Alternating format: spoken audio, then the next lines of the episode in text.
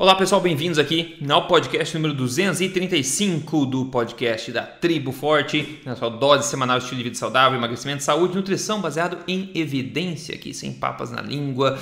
De novo, lembrando que o podcast está disponível em todos os lugares, basicamente, onde podcasts estão disponíveis. Você pode entrar no, no Apple Podcast, está no Google Podcast, está no Spotify, está no emagrecerdeves.com, enfim, procure Tribo Forte Podcast aí que não tem desculpa para não seguir a gente aqui, não ficar vítima né, do, das ameaças ilusórias aí que o pessoal da, da mídia, muitas pessoas acabam colocando na gente. Né? Enfim, hoje a gente vai falar um pouco aqui sobre consumo de álcool, vou falar um pouco mais também do que pode aumentar até sete vezes o risco de complicações sérias com, com Covid também.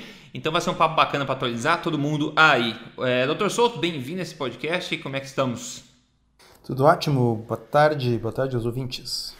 É isso. Pessoal, vamos lá então começar com essa questão do álcool, tá? O comitê, o fatídico, né? O Comitê de Diretrizes Alimentares dos Estados Unidos, pela primeira vez em várias décadas, agora quer reduzir a recomendação de se consumir não mais de, do que duas bebidas alcoólicas por dia para não mais do que uma bebida alcoólica por dia. Né, membros do Congresso americano, né, junto com um painel de médicos, eles estão questionando essa nova recomendação, né, alegando que dos 60 estudos que existem né, disponíveis sobre esse assunto, o Comitê das Diretrizes resolveu ignorar 59 e focar em apenas um, que parece indicar de leve que duas bebidas aumentaria riscos levemente em comparação a uma. E esse estudo que eles escolheram não é nem um ensaio clínico para começar.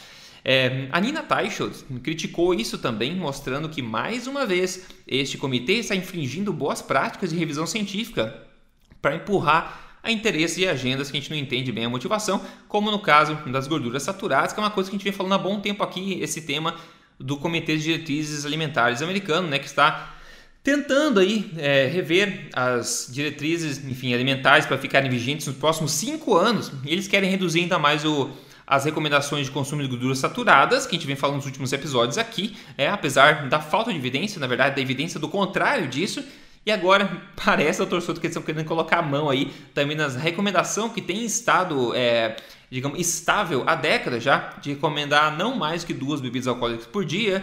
Eles querem recomendar não mais do que uma bebida alcoólica por dia. Tudo bem, o problema é que não tem evidência para se mudar essa recomendação que está, já tem aí estado em, né, dessa forma há muito tempo. Então, é, mais uma vez, eu acho que é uma grande falta aí de cunho científico, talvez inter, é, inter, interferência de outros interesses, mas está chamando a atenção e mais uma vez para esse mesmo fatídico é, é, comitê de diretrizes, né? Que falar sobre isso? Pois é. Uh, eu acho que o grande problema nesse caso específico é a gente salientar uh, a falta de critério científico das evidências. Porque, veja, no que diz respeito ao álcool, uh, no fundo ele é mais uma toxina do que um nutriente. Né? Exato, a gente não está defendendo, né? Só para deixar claro que a gente não está defendendo tem que consumir é, duas, mas é realmente é. a falha do cunho científico. E, e, isso, esse é o ponto.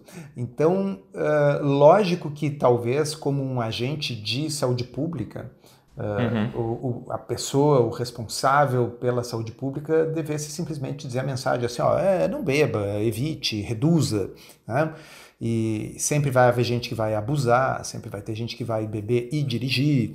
Né? A, a, gente sabe que é um negócio que, que, que, que pode ser problemático. Né? Uh, mas o, o, o, problema é você. Vamos imaginar por um, por um momento. Tá?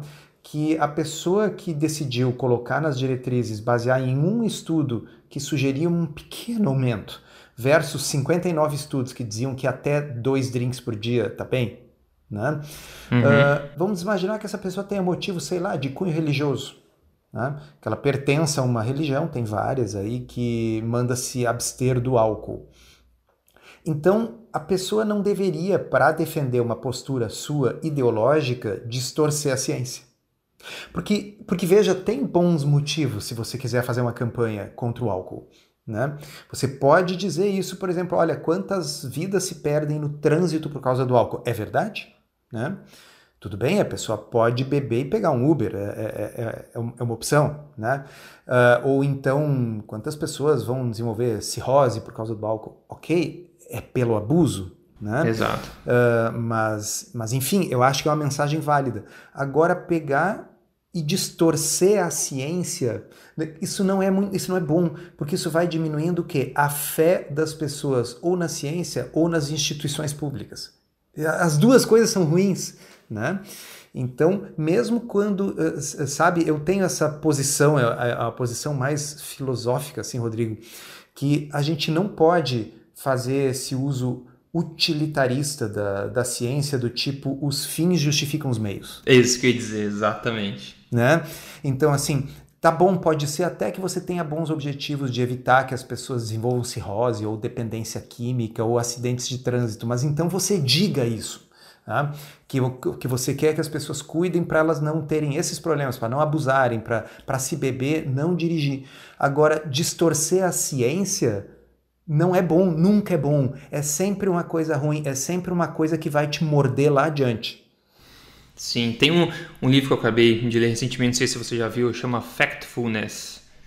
É, é basicamente é de um, de um eu. Eu, eu cheguei a, a, passar os olhos, eu não li todo, mas era bem interessante ele fala justamente disso que a gente fala muito aqui, né, de você, eh, de como a mídia utiliza é, informações parciais para gerar medo, etc. E esse cara, ele é muito influente na época na, no World Economic Forum da United Nations, etc. Ele, ele faleceu recentemente, mas ele falou que numa dessas dessas reuniões, esses comitês que ele participou, ele estava junto com o Al Gore, né? O Al Gore que foi vice-presidente dos Estados Unidos, ele é um grande ativista em relação a mudanças climáticas, né?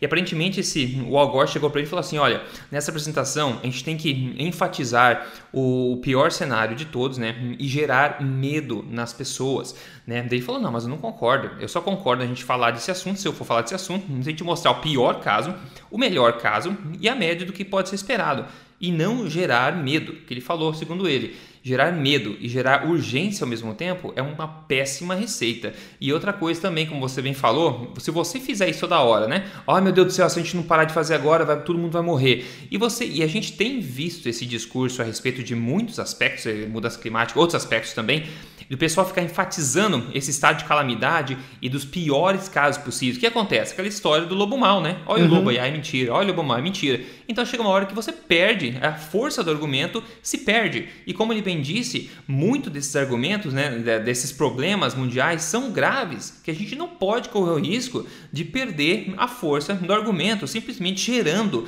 essa, esse, esse medo né, e essa impressão de calamidade o tempo inteiro nas pessoas. Então é justo se mostrar todos os cenários. Assim como a gente viu na pandemia também. Tem gente que se focou somente no pior cenário.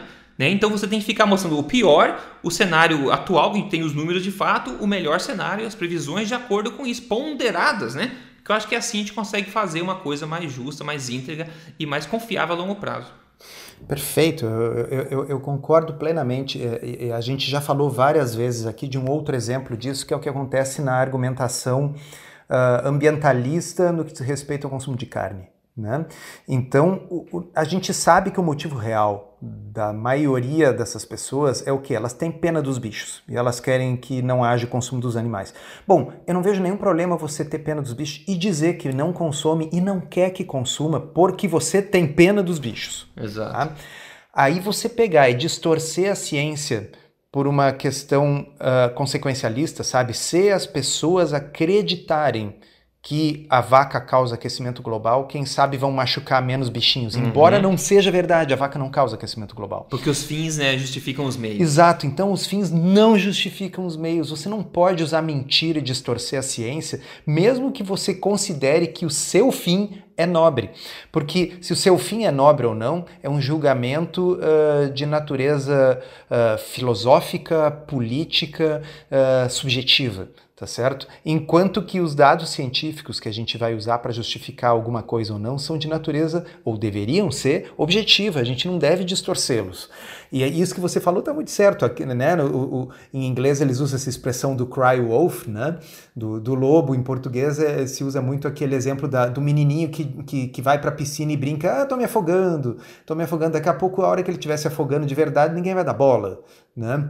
Então, uh, é, é, é, isso aí. Eu acho que esse é um belo exemplo de uh, talvez a causa seja nobre, evitar os problemas relacionados ao abuso do álcool. Mas então você faz uma campanha contra o abuso do álcool e não querendo assustar a pessoa que toma dois cálices de vinho algumas, alguns dias por semana, né? porque aparentemente, baseado na preponderância da literatura científica, isso é ou um não problema ou um problema pequeno em termos absolutos. Né? Uhum, é, alguém que está nos ouvindo vai dizer, ah, mas tem estudos correlacionando com risco de câncer de mama e coisas assim. Tem, tem, é verdade. Né? Então, repito aquilo que eu disse lá no início da conversa, assim, a gente sabe que álcool é uma toxina, não é um nutriente, entendeu? Álcool não é, não é aminoácido essencial, álcool não é vitamina C. Você não precisa disso para viver. Você pode passar a vida inteira muito bem sem botar um pingo de álcool na boca, vamos deixar isso bem claro. A, a, a, vocês entenderam a sutileza da nossa crítica? A gente não pode concordar com a distorção da ciência para defender um objetivo, mesmo que esse objetivo seja boas intenções, porque o caminho para o inferno é pavimentado por boas intenções. Exato. Não, falou bem demais. Inclusive, exemplos clássicos e famosos de como né, se distorcer a ciência para um fim filo, é, ideológico, de como é, de ter o fim justificando os meios, né? Essa questão, todos esses documentários que a gente falou várias vezes do Netflix, que ainda eu tenho semanalmente gente que vem pedir para comentar, por exemplo, o What the Health, o Cowspiracy, o Dieta dos Gladiadores, tá? Esses são ótimos exemplos, ou péssimos exemplos, como é que você quiser olhar para isso, de como eles acreditam que o fim é nobre, né? É o bem do, do mundo e todas as criaturas, então vale a pena mentir, distorcer e colocar o medo irreal nas pessoas sobre essa mensagem. E esses documentários fazem isso comprovadamente também. Não é difícil saber que estão mentindo, porque está lá documentado, que eles falam até com referência, você pode ver que é uma mentira, uma distorção. Então isso é um exemplo clássico disso. A boa notícia é que é, né, quanto mais o comentário desse jeito tiver, menos força vai ter a mensagem porque o pessoal começa a ver, na verdade, o oposto, mais gente saindo do cavalo da, do, do, veganismo. Inclusive, hoje eu vi a Miley Cyrus, eu não sabia que ela era vegana, ela falou, eu fui vegana, vegana por muito tempo, tá falando no podcast do Joe Rogan, que é um dos maiores podcasts do mundo, falando justamente isso, eu fui vegana por muito tempo, mas eu tive que começar a comer peixe novo, porque eu tava, as minhas faculdades mentais estavam acabando, tava me sentindo ruim, tava mal pra caramba, então ela teve que retomar. Então, Quanto mais te repete mentiras, a mentira, como a gente sabe, tem perna curta, né? Ela pode andar por um tempo, mas uma hora ou outra ela é, é passada né, pela, pela verdade. Então fica aí esse, esse alerta. Acho que é legal o pessoal saber mais disso, né? Uhum. Bom. Vamos lá, o segundo aqui, ó. No podcast passado a gente falou do grande aumento de risco de complicação de Covid-19 em pessoas com síndrome metabólica. Né? Hoje a gente traz aqui outro estudo recent, recentemente publicado no jornal Obesity. É o um novo estudo publicado é, né, no jornal Obispo, anotei duas vezes aqui. Os cientistas analisaram 124 pacientes consecutivos que chegaram em um único hospital em Lille, na França, precisando ser internados na UTI por é, complicação de Covid, tá? 124 pacientes. Aí 47,6 deles eram obesos, tá? Então quase 50% eram obesos e 28,2% eram muito obesos. Ou seja, praticamente 80% dessas pessoas que chegaram consecutivamente precisando ser internadas na UTI em Lille, na França, por Covid-19, eram pelo menos obesos, ok? 80%. 85 desses 124 precisaram ser colocados em ventiladores. As pessoas que eram severamente obesas tiveram 7,3 mais chance de serem colocados em ventiladores do que as pessoas que tinham um IMC de 25 ou menos, que não estavam, né, estavam com o IMC classificado como normal. 7,3 vezes mais chance. Ou seja, quando a gente fala em estudo associativo, né, epidemiológico, é esse tipo de magnitude de risco, de sinal que a gente meio que procura, né, para que pode realmente indicar alguma coisa que pode ter um efeito causal, pelo menos alguma coisa nesse sentido, né? Praticamente todos os pacientes com obesidade severa que foram admitidos precisaram ser colocados em ventiladores. E todos os pacientes que precisaram ser entubados estavam com sobrepeso.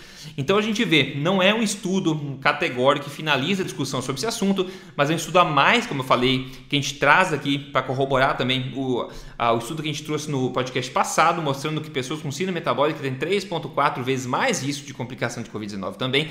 Ou seja, esqueça Covid-19 e foca no seguinte: pessoas doentes tendem a ficar doentes mais rápido, pessoas doentes tendem a ficar mais suscetíveis a complicações de qualquer problema. Mas óbvio que no caso agora o holofote está em cima do Covid, então aí fica claro que as pessoas que estão obesas ou com síndrome metabólica ou principalmente severamente obesas estão com uma chance assim infinitamente, a gente pode dizer, maior de complicação do que é, do que as pessoas com peso normal. Doutor Souto é mais uma coisa que vem mais um papel, digamos, nessa mesma pilha, né? É, as evidências estão se acumulando. Acho que ninguém mais tem dúvida sobre, sobre o impacto da saúde metabólica e da obesidade sobre o risco do Covid. Mas você colocou muito bem, uh, as pessoas estão com muito medo do Covid, mas talvez fosse interessante elas estarem com medo também de coisas que têm uma chance muito maior de vir a ser a complicação fatal da obesidade e da síndrome metabólica. Então, se você tem obesidade e síndrome metabólica, sim, você tem sete vezes mais risco de, de ser entubado por, por Covid, mas pro, a provável causa da sua morte no futuro não será Covid.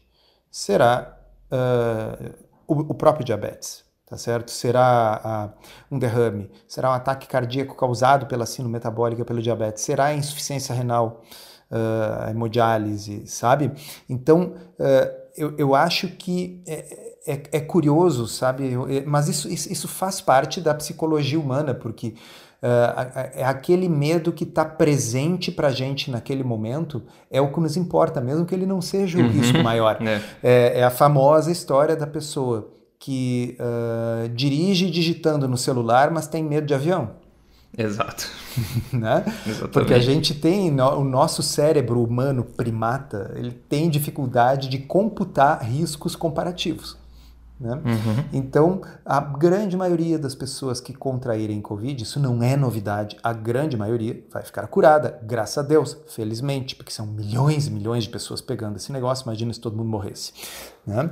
Então, a maioria vai, vai, uh, uh, vai se curar. O que esses estudos estão mostrando é se você uh, estiver obeso ou diabético, seu risco de ter um quadro grave, complicações e eventualmente até de morrer é maior. Né?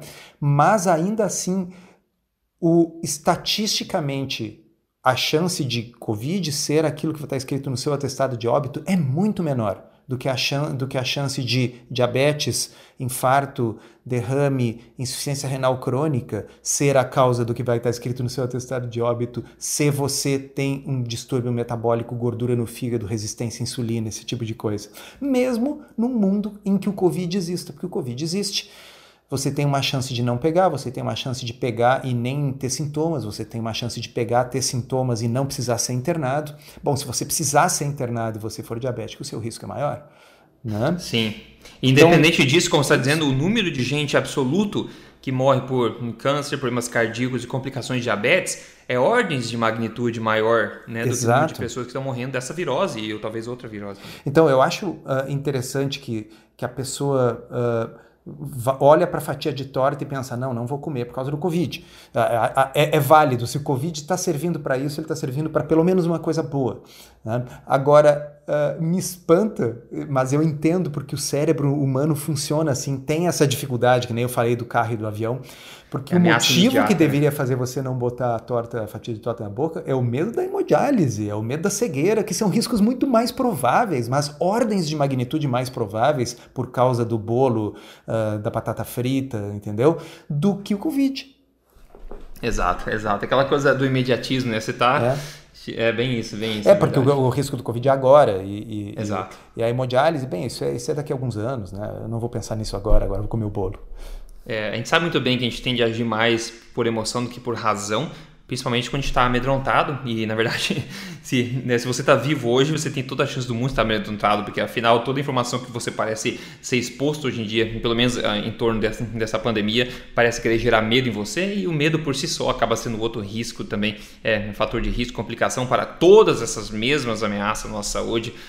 Então, é, é, isso, pessoal. Mas olha só, sobre esse assunto ainda, é, tem um artigo que foi publicado no British Medical Journal que levanta a seguinte bola, meio óbvia, né? Ele fala assim: nós precisamos de melhores evidências sobre intervenções não medicamentosas para Covid-19. No caso, eles falaram o seguinte: ó, tem 1.300 estudos que foram registrados para estudar medicamentos diferentes é, e o impacto disso em Covid-19. E somente 10 estudos que foram registrados sobre as intervenções não medicamentosas que foram tomadas a respeito hum, do Covid. É, essa pessoa que escreveu, ela está criticando a falta de boas evidências em se tratando das medidas que foram tomadas para controle do Covid-19, como distanciamento físico, máscara, estratégia de reabertura, etc.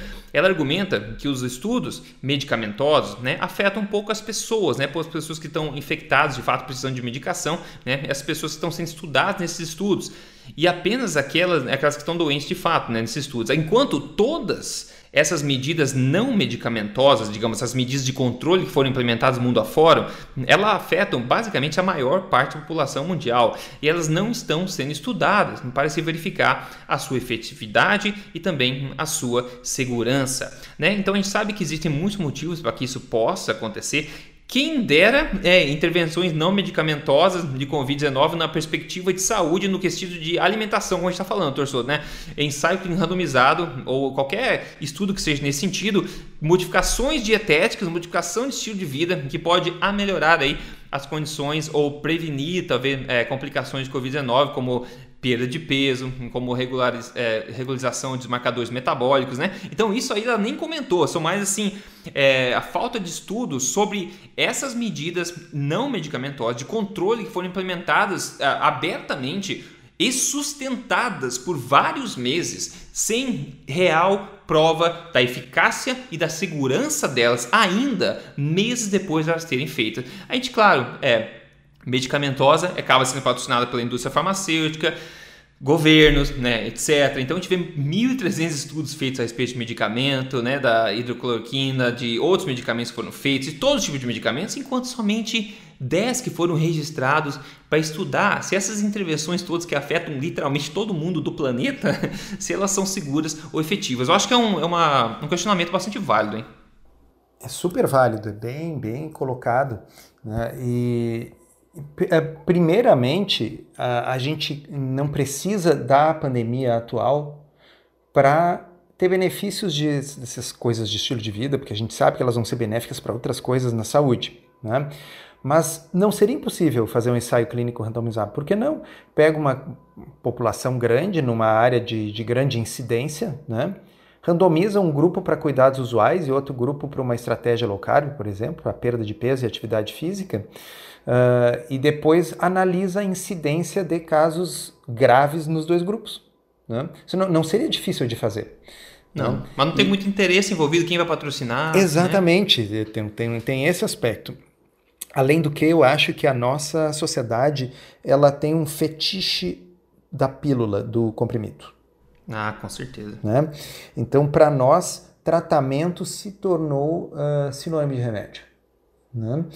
E, e, e, a gente. Engraçado isso, né? Porque a gente vê medicamentos. Vamos pegar o exemplo do diabetes, que tem efeitos uh, muito discretos sobre a hemoglobina glicada, da ordem assim de meio ponto de, de queda na hemoglobina glicada. Ah, a hemoglobina glicada estava 7, cai para 6,5.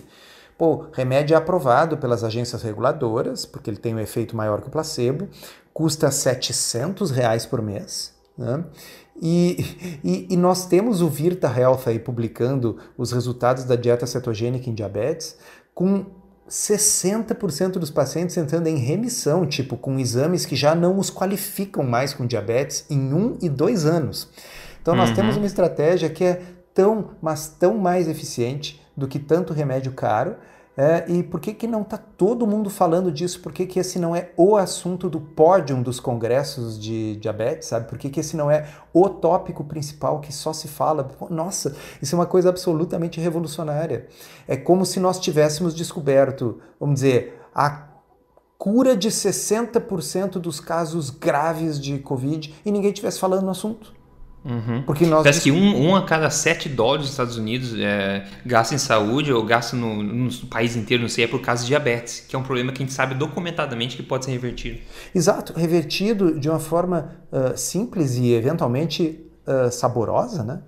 É, mas não beneficia a própria indústria, esse é o problema, é triste nessa eu, eu, eu, vou contar uma historinha rápida aqui, que eu, eu acho que eu não contei ainda, é uma história recente. Eu atendi uma paciente diabética, estava com a glicose de 350. E essa paciente, uh, eu olhando os exames prévios dela, em 2015 ela já tinha tido níveis neste patamar de quase 400. E aí, ainda em 2015, os níveis dela se regularizaram completamente. Inclusive, a hemoglobina glicada dela em 2015 ficou completamente normal. E agora ela estava de novo com uma hemoglobina glicada de quase 13 e com a glicose de quase 400. E aí eu perguntei, olha o que, que aconteceu em 2015, que tinha tudo normalizado. Então ela tinha lido, Rodrigo, uma reportagem na BBC Brasil daquela história da dieta dos 800 calorias, dieta líquida, dos shakes. Ah, sim. Tá? Uhum, e, ela, sim. e ela comprou shakes e ela tomou shakes de 800 calorias exclusivamente por acho que uns quatro meses, perdeu Caramba. vários quilos e, e reverteu o diabetes dela. Tá? Uhum. O que, que, aconteceu depois? Ela podia tomar shake o resto da vida? É, é vida não. isso ou não? É. Né? Então aí aos poucos ela foi ganhando peso e o diabetes dela recidivou. E aí quando ela veio conversar comigo, eu disse para ela assim, olha, eu sei que você é uma pessoa disciplinada, porque você conseguiu fazer Exato. a dieta a mais difícil do mundo, só com shakes artificiais, dieta só líquida, de 800 calorias, fome do caramba, por alguns meses, né? O que eu tô propondo é o seguinte, é o mesmo resultado com churrasco. Exatamente. Né? E, Exatamente. E, e Rodrigo levou 37 dias e a glicose dela estava normalizada sem remédios. Tá? Então, uh, significa que sim, é possível uh, reverter de mais de uma forma, mas nós temos uma forma que permite que você coma salada, carne, peixe, frango, ovos, laticínios, frios. Coma, eu acho que é a palavra também, né? coma, coma comida, é. não é beber shake artificial. Exato, né? exato. Então, assim, ela conseguiu reverter o seu diabetes duas vezes. Tá? Só uhum. que agora ela está revertendo com comida de verdade, com sabor. Ela pode comer em qualquer restaurante, ela pode comer em viagem, ela não precisa levar shake para cima e para baixo, ela comer comida, né? Então a gente sabe que pode reverter a doença com comida e é muito mais barato do que com esses shakes aí ou com uh, remédios, né? Com certeza. E é um conhecimento que, que liberta, porque você não pode esperar que esse tipo de informação esteja aí na mídia aberta, por esses mesmos fatores que a gente acabou de falar aqui. Então, se você tem acesso ao conhecimento, você tem o poder de transformar a sua saúde não depender de ninguém para isso também. Então, por isso que a gente está aqui semanalmente tentando atingir cada vez mais gente, né, pessoal? Por exemplo, o Fabiano Câmara, ele mandou aqui uma foto anos depois, falou: estava vindo de uma lesão, chateado, comecei a me interessar por alimentação, por sua casa, né, coloquei em prática não só a alimentação que você prega, também me dediquei ao exercício e adaptei, uh, que adaptei a minha realidade. Ele deu os parabéns, ele perdeu 14 quilos aqui, a foto antes e depois, depois tem inclusive tanquinho aqui no abdômen dele. Então, sensacional, incrível, de novo, comendo bem, comendo carne, comendo bem, comendo até saciedade, sem tomar shake porcaria, melhorando a saúde e a boa forma ao mesmo tempo, né? Inclusive a saúde mental também por tabela. Então tem forma de fazer isso, como a gente fala aqui em todo bendito podcast, né? É, Doutor Souto, o que, que você degustou na sua última opini... Eh, na sua última refeição aí nessa sexta-feira que a gente está gravando esse podcast? Uh, eu fui num restaurante alemão que uhum. tinha. Então, cerveja e pretzel mesmo. Buffet no almoço. É, então quem olhar lá no Telegram vai ver como que a gente faz boas escolhas neste contexto. Então, teve uh, filé, teve vazio, teve uma saladinha e teve uma salsicha bock. E aí as pessoas vão dizer, mas salsicha pode? Uh, e aí eu expliquei lá no Telegram porque que uma salsicha pode, eventualmente, num restaurante alemão. Assim, com certeza é melhor do que pão, pretzel e macarrão. Ah, sim, não, com certeza, com certeza. O sacrilégio, na verdade, é você não ter postado a cerveja, a cerveja né, no Telegram. É, se eu deixei fora da foto, que ia pegar mal. É, é. Porque é o sacrilégio no restaurante alemão, pô, sacanagem. Mas é, é, não, realmente, você falou bem. Salsicha pode, nossa! Não é? Se for salsicha, sim. Se for papel, não, né, pessoal? Olha no, nos ingredientes lá que, que tem, você vai saber se é uma salsicha daquela tradicional, geralmente. E se for uma salsicha porcaria, se você pensar no contexto, né, ele falou do vazio e outro corte de carne e outras coisas bacanas, e você pegou uma salsicha só porque tá com vontade de comer, pô, isso não vai colocar tudo abaixo, né? Isso não vai, isso é um detalhe. As exceções aí não vão colocar tudo abaixo, desde que elas sejam isso, né? É, e até porque, né, Rodrigo, que, que eu, foi que eu expliquei lá no, no canal do Telegram, se as pessoas às vezes se impuserem tantas regras, tantos detalhes, elas acham tão impossível seguir essa dieta que só os puros e ungidos conseguem seguir, que a chuta tudo para cima e vai comer pretzel mesmo, né? Então, assim, a gente tem que ter um pouquinho de jogo de cintura e entender que, assim, no fundo, no fundo, uma salsicha bock ainda é 95% carne, né? E, e, tem, às vezes, um pouquinho de amido para agregar ali. O que eu expliquei lá no canal é, bom, sim, tem então um pouco de carboidrato na salsicha? Tem, mas o tomate também tem. Um ovo tem 1,1 grama de carboidrato. Se você comer três ovos, tem mais carboidrato que uma salsicha. Né? Então, assim, não é zero carboidrato. É bobagem se preocupar com, com o detalhe. Sobre nitrito, uh, é bom lembrar que uh, aipo, espinafre, abobrinha, tudo isso aí tem muito, mas muito, tipo 10 vezes mais nitrito do que uma salsicha. É, é, exato. O purismo nutricional acho que é um problema muito grande. Você acaba restringindo demais, depois você pega e chuta o pau da barraca de fato mesmo. E, é, inclusive, um dos maiores perigos da questão de, de low carb é realmente esse, essa fobia com carboidratos, no ponto de chegar, pô, não vou comer fígado porque eu vi que tem glicogênio, tem carboidrato lá dentro, entendeu? Tem esse tipo de coisa que pode ir contra realmente o benefício total da coisa. É, por isso que, o, o às vezes, a postura do, do, do, velho Atkins que era interessante, né? Ele diz assim, aqui, ó, não come isso, isso, isso e aquilo, o resto pode comer. Você simplifica, entendeu? É assim, foca em coisas nutricionalmente densas. Foca em produtos de origem animal, carne, peixe, frango, ovos. Né? Uma saladinha, nem que seja para enfeitar, dar um gostinho, fazer uma, dar uma variada. Né? Frutas de baixo açúcar, uh, laticínios, não precisa se atolar na nata, mas uns laticínios também podem incrementar a, a, coisa. E é isso, é simples, é fácil, não compliquem. O sal não precisa ser do Himalaia. Uhum. Né? É fácil melhor que você pode dentro das suas capacidades, suas possibilidades. Não tem a gente fala sempre, a alternativa ao salmão selvagem do Alasca não é biscoito óleo, né? O biscoito óleo. Tem muita coisa in between, né? No meio disso tem muita coisa. Então é isso aí, pessoal. É, pessoal, é, ah, tá, é, triboforte.com.br é o site que você pode acessar para ter acesso Aí há um acervo de 600 receitas e mais sendo colocadas semanalmente lá dentro, inclusive todas as palestras aqui, nossas das palestras ao vivo que a gente fez da Tribo Forte, com mim, Dr. Souto e mais uma porrada de gente muito bacana, é triboforte.com.br, vale a pena dar uma olhada. Se você quer emagrecer, tem o programa código emagrecerdevez.com.br para você dar uma olhada. Siga a gente nas mídias sociais, o Dr. Souto acabou de falar, tá no Telegram lá, o DR Souto lá no Telegram vai postar uh, os quitutes dele, talvez ele poste a foto da cerveja, não sei, vamos ver depois. Foi Siga lá tá, no Instagram pessoal. também É. No Instagram, Rodrigo Polesso também. A gente está em todo lugar, pessoal. Tem muito recurso para você se conectar com a gente. E por favor, indique esse podcast para mais gente. A gente está aqui toda semana, custe o que custar, chova, neve, caramba, quatro. A gente vai estar tá aqui semanalmente. Como a gente está, mais de 235 episódios, 234 episódios. Maravilha, pessoal. Um grande abraço para todo mundo. Obrigado pelo papo, Dr. Souto. A gente se fala semana que vem novamente. Um abraço, até a próxima.